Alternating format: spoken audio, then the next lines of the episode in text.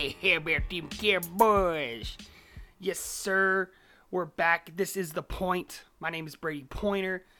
Cowboys got the victory over the over the weekend on Sunday over the Los Angeles Chargers. We're to talk about that. Review that game. Of course, you know, week 2 of the NFL is now done and dusted. We're going to talk about some games that caught my eye as well.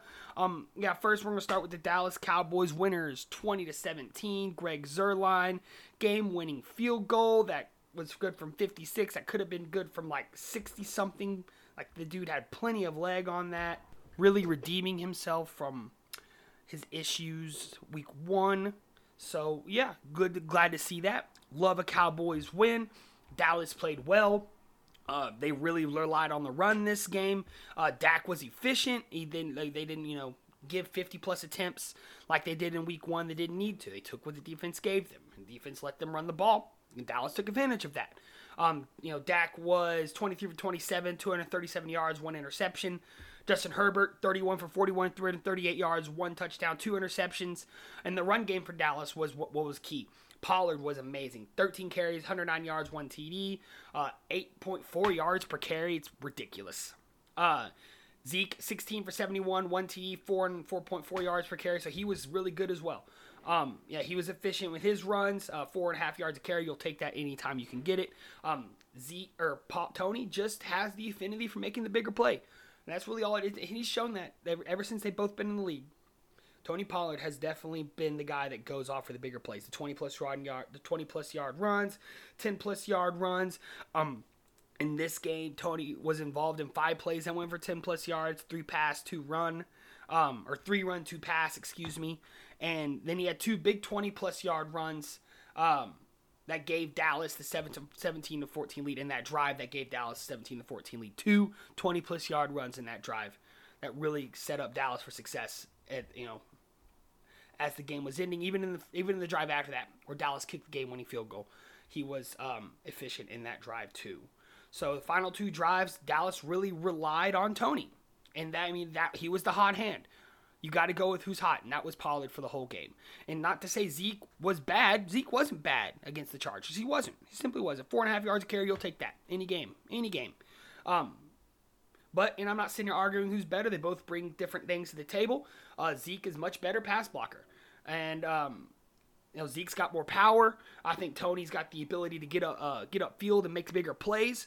But you know Zeke also has you know has things he brings to the table. I'm not gonna. I don't want uh, you know Pollard back there blocking for Zeke or blocking for Dak. It's Zeke. 100%. He's by far the best pass blocker, and that's something you have to look at. And you know, in terms of explosiveness, I do think Tony has a bit more. You know, he has obviously, like I said, he's shown that he can break off the play, the big plays more often than Zeke can, and I think he's definitely carved himself out a role in this Cowboys offense because of his ability to do that. 100%. I think Dallas, you'll see Dallas become become more of a two-headed monster in the backfield. Even though they have a 90 million dollar running back back there, you got to take you know go with the guy that's the hot hand, and that's Tony right now. So I think he's definitely going to carve himself out a nice role in this Cowboys offense as the season goes on. And I think Dallas is just going to continue to take what defenses give them, like they did in Week One. Tampa Bay wasn't going to allow them to run the football. Tampa Bay was putting in six, seven, eight guys in the box, and of course they got the talent on defense. So Dallas wasn't, you know, going to revert back to the Jason Garrett days of running the ball for the sake of running the ball.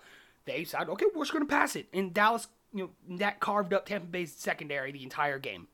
So, and then this week, fast forward to you know, the Chargers. L, Chargers are going to let Dallas run the football, even without La'el Collins. Okay, that's fine. And Dallas really ran the football the best I've seen it in a long time. And having Zack Martin there was helpful. You know, of course, him being gone against Tampa Bay probably affected the run game more than it did the pass game. And um, you know, having him back, he was it was clear that Zack Martins is a difference maker on this offensive line just by the fact that literally every time they ran an inside zone, it was right behind Zack Martin, right behind him. So yeah, and it's he is the guy that they run behind, and not having him week one is obviously a factor in the offensive game plan as well. So, you know, uh, you know, I'm down for it. Uh, whatever you take with the defense give you, I don't care if you run the ball 30 times a game. I don't care if you pass the ball 50 times a game. Whatever you take, you take whatever the defenses give you the best plan for success. And that's what happens. Look what happens. You win football games. Okay, you're not trying to pass the ball to pass the ball. You're not trying to run the ball for the sake of running the ball. You take what the defense gives you, and look what happens. You win football games. Wow, how about that? Can't get, you know you don't ever see Jason Garrett doing that. Look at the New York Giants offense. They are that offense is abysmal, trash. So yeah, is um, it's what happens when you get a you know a competent offensive coordinator in Kellen Moore. That's what happens. It's nice. It's nice. Um, We'll go back to Dak a little bit. He wasn't very overwhelming. You know, in that same talk, in that same talk about offensive game plan, Dak wasn't very overwhelming in this game. Um, he had the one bad INT on the overthrow. Not sure if that was miscommunication with the route running, but it was a bad overthrow. Um, and that was really only his bad throw of the game. Um, Dak, you know, really showed that he can stand in there t- and stand in the pocket, and take some hits, and make the throws. Um, he doesn't get skittish. You know, he's not you know, he's sitting there, he acting, acting like his health injury, you know, health issues, and he's not worried about that, obviously. He took some hits, stayed in the pocket. There was a drive. There was a throw um, late in the game, and Dak took a shot, but he stayed in the pocket and delivered. It was an out route to Cooper, I think, and um, he stayed in the pocket and delivered a strike. And he got hit for it, but that's what you want out of your $40 million a year quarterback. You want him to stand in the pocket and make the tough throws. And that's exactly what Dak does game in and game out. 100%. You can't you can't can't dispute that fact at all or you just don't watch football so, you know, I think the offense has done fine. I, I love their versatility, their ability to, you know, run the football when they need to, throw the football when they need to. They've displayed that in the first two weeks of the season. So it's nice to see. You know, now let's move to the defensive side of the ball. Defense played well. I liked what I saw out of them. They still still want to limit those chunk plays, but they're still forcing turnovers. Had two interceptions in this game, forced six in two games, and where was that? Where's that been the past two or three seasons? You know, I mean, the, you, it's it's crazy what happens when your defense can force a few turnovers, get better field position. You know, uh, other thing, you know, just other things happen. Get your defense off the field for another thing. Get let them get some rest. You know, so they don't. So not they're out there for 15 play drives. You know, there's so much, so many good things can happen when you force turnovers. So many good things. And just look at it. You're one and one. You're not 0 and two. That's a big deal. One and one compared to 0 and two is night and day. I mean, you can get out. You can easily get out of a one-on-one hole. 0 2 is tough. Now, you know, granted, Dallas is an easier division than other opponents, so that obviously is a factor too. But, you know, we'll take the one-on-one and we'll run with it. We got the Eagles next week. We're going to take them down, and uh, they're going against you know Jalen Hurts has looked efficient, hasn't been a world beater, but he's looked good enough um, to get the Eagles to one and one. So we'll see what happens. It'll be very interesting to see. Randy Gregory should be back on that defensive side of the ball. Um, I'm interested to see what this secondary can do. Uh, Trevon Diggs looked good, really good week one. Um, had the great INT um, against the Chargers, but then was kind of up and down uh, from other parts of the game outside of that interception. Um, you know, Micah Parsons. What can we say about Micah Parsons? I mean, you put the dude anywhere you want, and he's going to make plays. He was fantastic as a pass rusher. He was fantastic. He had seven pressures, one sack, super twitchy, very hard to get the hands on him. Um, Storm Norton, right tackle for the Chargers, struggled the whole game. The whole game. Parsons was by him in a heartbeat, and it was very difficult. You could see Parsons' hand speed is just too quick. I mean, anytime Norton would shoot his hands, and Parsons was slapping him away as quickly as he can get him up. So Parsons is not typical size you would want out of a pass rusher, but he's just so fast that it's so hard for those big right tackles to get their hands on him that he's by you um, before you can blink. And it's not like Parsons is busting on array of moves. You know, he's not swimming, he's not spinning, not pushing and pulling. He's really just club and rip, inside, outside. That's really all it is. And he's just too fast. And that's, that's basically what it is. It's just the speed. Speed kills on the edge there. And Micah Parsons is pure speed. I mean, look at his closing speed. I mean, there was a play the end at that uh, weird sack call they had against uh, Justin Herbert in the red zone while the Chargers were driving. Um, Parsons Parsons' closing speed on on that play should terrify everybody. Go if you want to go watch it. He's I mean he closes in. He closes he closes like seven yards worth of distance on just on Justin Herbert in like three seconds. I mean the dude is crazy fast when he's closing in on you, and that is scary to see if I'm an opposing quarterback is that large man coming in on top of me at a very fast, high rate of speed. Yep. So I mean, you, it looks like Parsons is so versatile you could play him wherever, and obviously you don't want to put him at the D line permanently, but it worked this week. Um, you know, it's it's interesting to see what you put if you put him against you know a more seasoned right tackle. Maybe if Bryan Bulaga had been there for the Chargers, if things would have been a little bit different, maybe a little bit. Um, but I mean, it's just I mean, you know, a lot of people were freaking out that they picked him at 12. I mean, what else were you going to do? Your corners were gone. He was probably the best defensive player on the board at the time, and you took him, and it's working out. It's working out. The guy is so versatile. He can play an array of positions, all three linebacker positions. You throw him on the edge if he wants to pass rush. He is so good at what he does on the defensive side of the ball. And I'm very, very glad the Cowboys picked him now. And I wasn't upset at the time. It was I understood the Dallas needed a defensive need. He wasn't necessarily the player I wanted. I wanted a corner. But take what you can get, and if you're performing like this at this high level, hey, I'm worth the first round pick. Um, you know, and then the other linebackers in the game, you know, Parsons had to move to the defensive line. That means more snaps up the grab for Jaylon Smith and LVE, and they both played really well. Is probably Jaylon's best game in a long time. Dude had 9, 10 tackles, um, didn't miss a tackle, which is awesome. I mean, that dude is constantly missing, p- putting himself out of plays, missing tackles left and right because he doesn't know what gap to fill.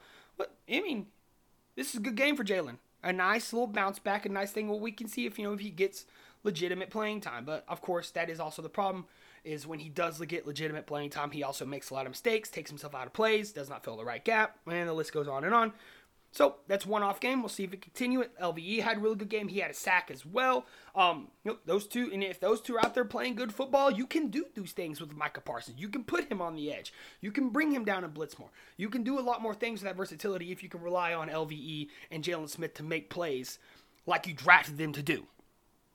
Um, you know, Randy Gregory should be back next week, so that'll help out the pass rush. Uh, like I said, DeMar- you know, De- we all know DeMarcus Lawrence. Um, he'll be gone for another month and a half, two months.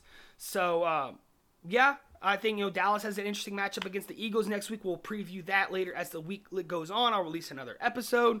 Um, you gotta get you know get the week of practicing. You know, DeMarcus Lawrence didn't get hurt until Wednesday last week, so you know you gotta gotta let the week of practice go through. Then we'll review. We'll have some more things to talk about. Uh, already on the in, already on the injury report for Dallas. Um, starting yesterday, Amari Cooper on there with a rib injury. Uh, Dorance Armstrong was added. Carlos Watkins was added, and Ty Nsekhe was added as well. Um, all of them are listed as questionable. You know, maybe Dallas can get back Donovan, Donovan Wilson next week. He missed against the Chargers with a groin injury, so we'll see what happens there. But they're still all listed as questionable for Monday night's game against uh, Philadelphia. And um, it'll be missing Cooper will be tough, especially being already down Michael Gallup. You know, CeeDee Lamb has looked like every bit of a number one receiver, so you know we'll have to rely on him heavily. Cedric Wilson will get some really good work. He had a nice catch and run at the early parts of the game against the Chargers, so you know, we'll have to rely on him a bit more. So, and, and I'm not worried if Dak is the quarterback.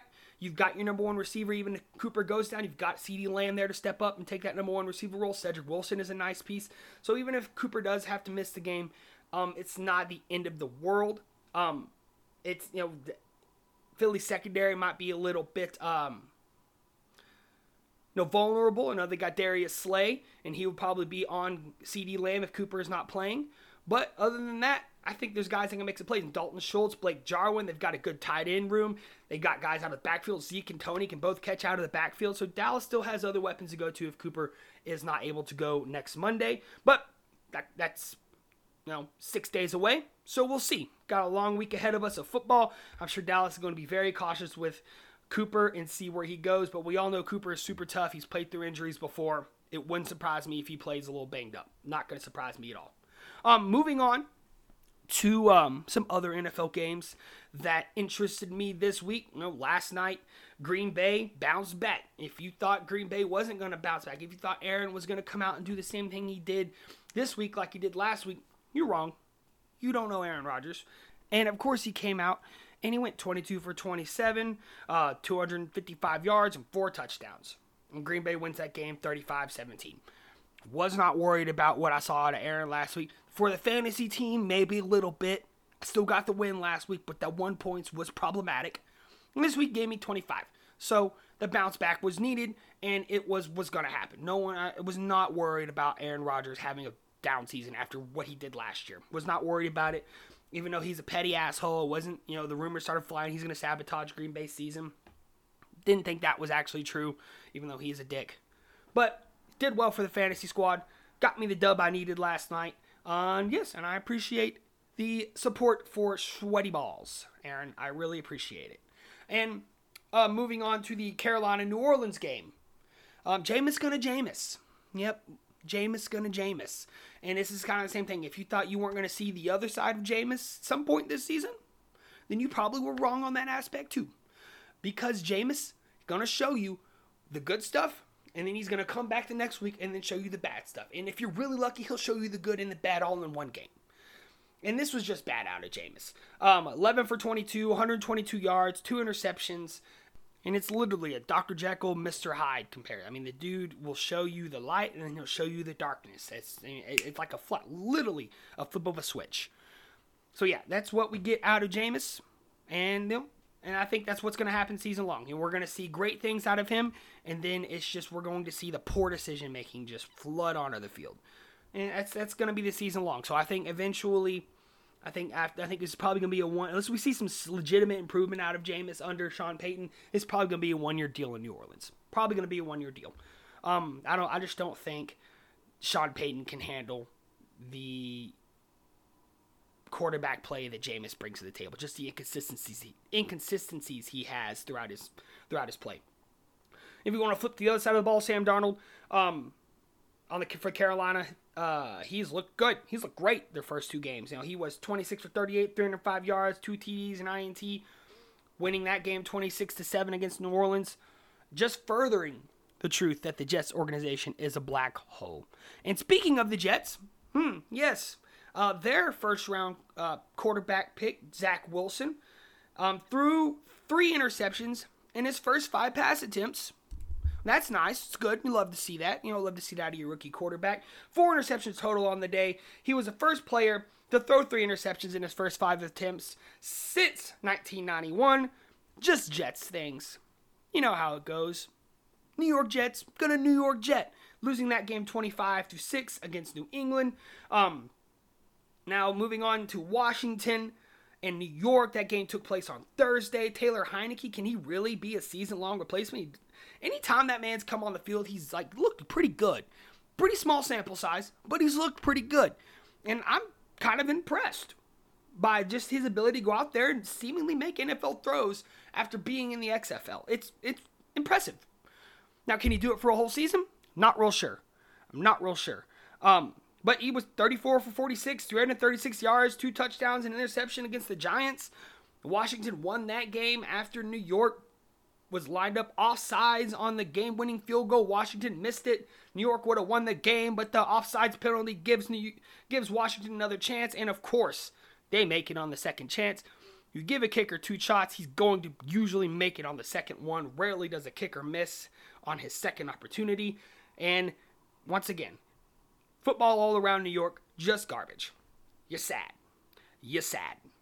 Anyway, that's about it for the point. We'll have a re- we'll have a preview of week three coming out later this week, maybe Friday or Saturday. Um, we may talk about the Thursday night game a little bit on that pod as well because it won't come out before that. Um, probably Friday or Saturday. Be looking for that next episode there. Um, once again, this is the point. Thanks for liking and sharing, and I'll see y'all next time.